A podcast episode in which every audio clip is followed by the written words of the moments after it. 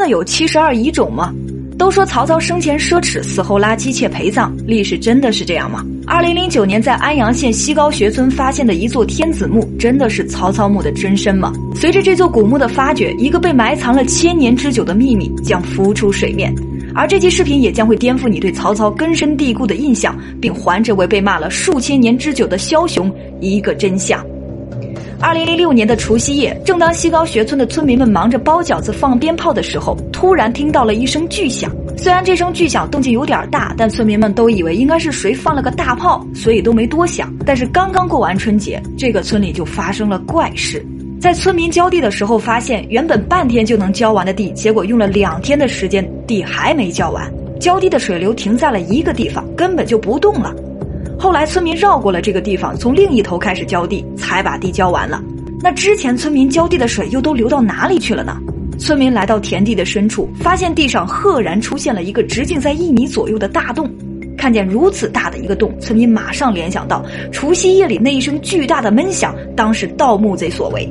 县长贾振林接到了消息后，联系了考古专家潘伟斌。为了确定这座古墓是否有申报的价值，潘伟斌决定亲自下洞一探究竟。他们一行人拿了一根绳子，几个人拉着绳子的一端，潘伟斌拉着另一端，顺着麻绳就下了洞。看见潘伟斌一点点的消失在黑暗之中，贾振林的心一下子就提到了嗓子眼。他在洞口向里张望，来回踱着步子，恨不得自己也跟下去，看看洞里到底是什么景象。下到洞里的潘伟斌一脚踩到了土上时，以为自己到了墓底了，于是松开了绳索，没成想一脚踩空就摔了下去。原来他踩到的并不是墓室的底部，而是由于回填土漏到了下面形成的一个疏松的土堆。潘伟斌摔在地上翻滚了几圈后才停止下来，手电筒也摔没影了。他正要支起墙壁起身，一只手却突然摸到了一个软软凉凉、黏黏的东西，并且这个东西还会动。潘伟斌猛地把手缩了回来。他的心咚咚的跳着，庆幸自己反应快，躲过一劫。如果反应不快，说不定就要被咬上一口。那个生物可不排除是条蛇啊！潘卫兵赶紧去找手电筒，摸到手电筒以后，他赶紧打开，照着刚刚那个部位一看，原来不是蛇，是一只癞蛤蟆。看到是癞蛤蟆，潘卫兵松了一口气。他开始仔细打量眼前这座大墓，这座墓的结构也就这样被潘卫兵尽收眼底。潘卫兵根据墓室的结构以及规模判断，这座墓应该是东汉时期的王侯墓葬。然而时间一分一秒的过去，留在洞外的人可一点都不好过。他们焦急地呼唤潘伟斌，潘伟斌听到了，也意识到自己在墓下待的时间太久了，于是赶紧顺着绳子爬了上去。东汉时期王侯墓这一发现，让县长贾振林猜测，这座古墓极有可能就是曹操墓，因为贾振林曾听说，一九九八年他们这个西高穴村就曾经发掘出了一块鲁钱墓志，而这块墓志就指示了曹操墓的位置，和现在发现的这座王侯墓的位置正好对照。潘伟斌也赶紧向上级提交了发掘申请，然而他们得到的回复是不予批准，理由是对于文物的态度应以保护为首。眼见曹操墓之谜将永远不见天日，直到一帮盗墓贼的落网，事情才有了转机。二零零八年九月之后，安丰乡派出所破获了一起盗墓案，并缴获了一块雕刻精美的画像石。为了知道画像石的等级，好给盗墓者定罪，派出所联系到了河南省文物局。文物局随即派出包括潘伟斌在内的专家组，对画像石进行了鉴定。经过了一系列的现场鉴定，最终专家们达成一致意见，认为西高穴这座大墓确为东汉晚期王侯一级的墓葬，级别非常之高。有了铁证摆在眼前，加上从盗墓贼口中得知墓穴已经被严重破坏，于是政府终于决定要对墓葬进行抢救性发掘。经过了长达一年的挖掘后，墓主人的身份终于确定了下来。虽然此时考古队并没有挖到主墓室，但却挖到了一块石牌。在洗掉了包裹在石牌上的泥土之后，几个令人激动的字眼显现了出来：“魏武王常所用葛虎。”发现这块石牌的考古队员上金山哽咽地喊出了声。魏武王，我们终于找到你了。牌上字样的意思就是，这是魏武王经常用的。至于经常用的是什么，那大概是一件兵器，只是兵器已经被盗走了。而“葛虎”二字代表的就是一种英勇的崇武精神。魏武王何许人也呢？正是历史上大名鼎鼎的一代枭雄曹操。这座陵墓正是曹操之墓高陵。直到二零零九年十二月底，历史上举足轻重的无冕之王曹操其墓穴完整的呈现于世。这是一个甲字形的大墓。由墓道、墓门、前后主墓室、甬道和四个侧室组成。墓道长近四十米，宽度近十米，最深处达十五米，呈斜坡状，两壁逐级内收。圆券形墓门高度达三米多，前后主墓室平面呈方形，四角攒尖顶。四个侧室除了前室北侧室是四角攒尖顶外，其余三个均为圆券形墓顶。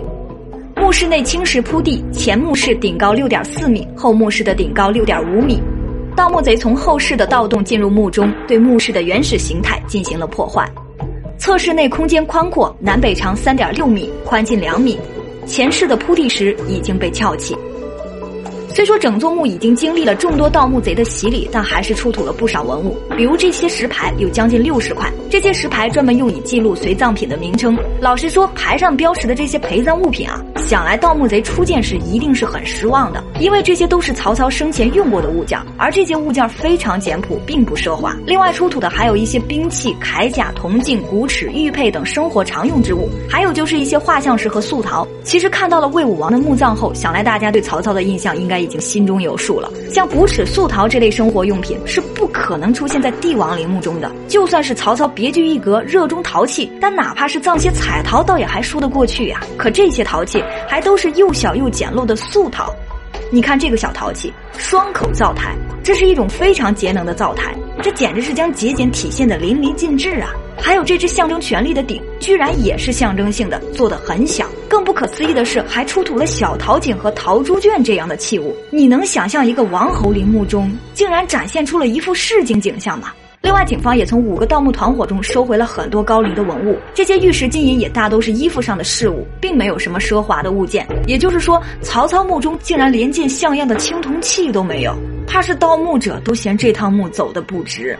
史书中也明确记载，曹操要求曹丕在自己死后行薄殓制度，并葬自己于贫瘠之土地。之后，魏晋时期还形成了薄葬之风。这样重民节俭的政策，不知道为当时的百姓减轻了多少民生负担。而看到了这些石像上所记载的故事后，你也许就会更彻底的知道曹操的为人和内心世界了。比如这块记述着牧野之战的石像，讲的是周武王激发大胜商朝的故事。当时商朝的两位王子伯夷和叔齐不肯吃夏朝的粮食，活活饿死山中。这段历史往事大概就是曹操对忠君爱国的理解吧。所以曹操虽挟天子以令诸侯，却始终没有做过篡位之举。他只有一个目的而已：改变天下，改变汉室。还有这块石像，也是一段真实的历史画卷，上面记述的是妻女复仇的故事，讲的是东汉时期的一个官吏咸阳令冤杀了一个人。这个人则有七个女儿，这七个女儿联合起来，在一座桥上截住了咸阳令的车，一通打斗之后，把咸阳令赶到了水中，而七姐妹早就在水下设下了埋伏，最终杀死了咸阳令。想来这则故事所展现的忠孝精神，也是曹操所推崇的吧？这件魏武王常所用革虎的石牌，则表示曹操生前非常喜欢兵器以及武艺。这次高陵中出土的一件刀器，很有可能就是曹操生前最喜欢的百劈刀。另外，高陵中还出土了砚台和书案，这也是曹操双重性格的体现。他不仅是一位政治家、军事家，还是一位文学家。不仅统一了北方政权，更采取了与民休养生息的政策，让百姓们安居乐业。同时，也为我们留下了“东临碣石，以观沧海”以及“老骥伏枥，志在千里”这样的千古名句。那这样一个文武双全的一代枭雄，会拉自己的姬妾陪葬吗？其实曹操在临终前就交代，在自己死后，让姬妾们每到忌日遥望铜雀台以祭奠。这一指令不但是自己以身作则的弃用陪葬制，顺便也遏制了后代强行令先妃陪葬的可能性。又怎么会像世人谣传的那样奸恶呢？曹操不仅是一代枭雄，还是个幽默的枭雄。高陵出土的一块石枕，大概是曹操生前治疗头疼病的枕头，曹操给他取名为魏相枕。安慰脖子的枕头，这不幽默吗？另外，曹操还很喜欢玩儿，这套出仆棋牌就是曹操平时消遣方式的象征。曹操估计还很喜欢化妆，在他的墓中随葬有胡粉，胡粉就是东汉盛行的一种高级化妆品。这样看来，曹操的形象不仅高大伟岸，还是个万里挑一的有趣灵魂呢。那么墓主人曹操的棺木长什么样呢？恐怕我们是看不到了，因为曹操的棺木以及所在的石屋被砸了个稀巴烂，而能找到的尸骨有三具，一男双女，人头都只剩下了头盖骨，男性的脸部还被砸了个稀碎。高陵中但凡写有魏武王的石牌也全部被砸碎，而没有写魏武王的则都完好无损。古时候有一种现象被称为毁墓，毁墓有烧墓和砸墓两种。曹操的石屋烧不了，于是总算是给后世留下了点遗迹。那这会是什么人对曹操如此恨之入骨呢？以至于毁其巢穴，编其尸骨。专家推测，这大概是来自司马政权的政治报复。从风水学角度上讲，毁掉墓，也就是毁掉了墓的风水，让其子孙后代再也不能崛起，这叫产王气。那后人所熟知的曹操七十二遗冢又是怎么回事呢？其实曹操墓本不是个谜，但从宋代起就没有人知道曹操墓的所在了，并有了设七十二遗冢的传说，与曹操阴险狡诈的名声相呼应。在经过《三国演义》等作品的宣扬，曹操墓就成了妇孺皆知的千古之谜。而那些曾被传为是曹操七十二遗冢的墓葬群，其实早在上个世纪八十年代就已经被专家证实是东魏北齐贵族的死后安身之所在。七十二遗冢之说纯属子虚乌有。这个故事何尝不是告诉我们耳听为虚，眼见也不一定为实的道理呢？只希望在网络如此发达的今天，我们在面对一些言论的时候，可以多多秉持一颗警惕的心，不要轻易人云亦云。好了。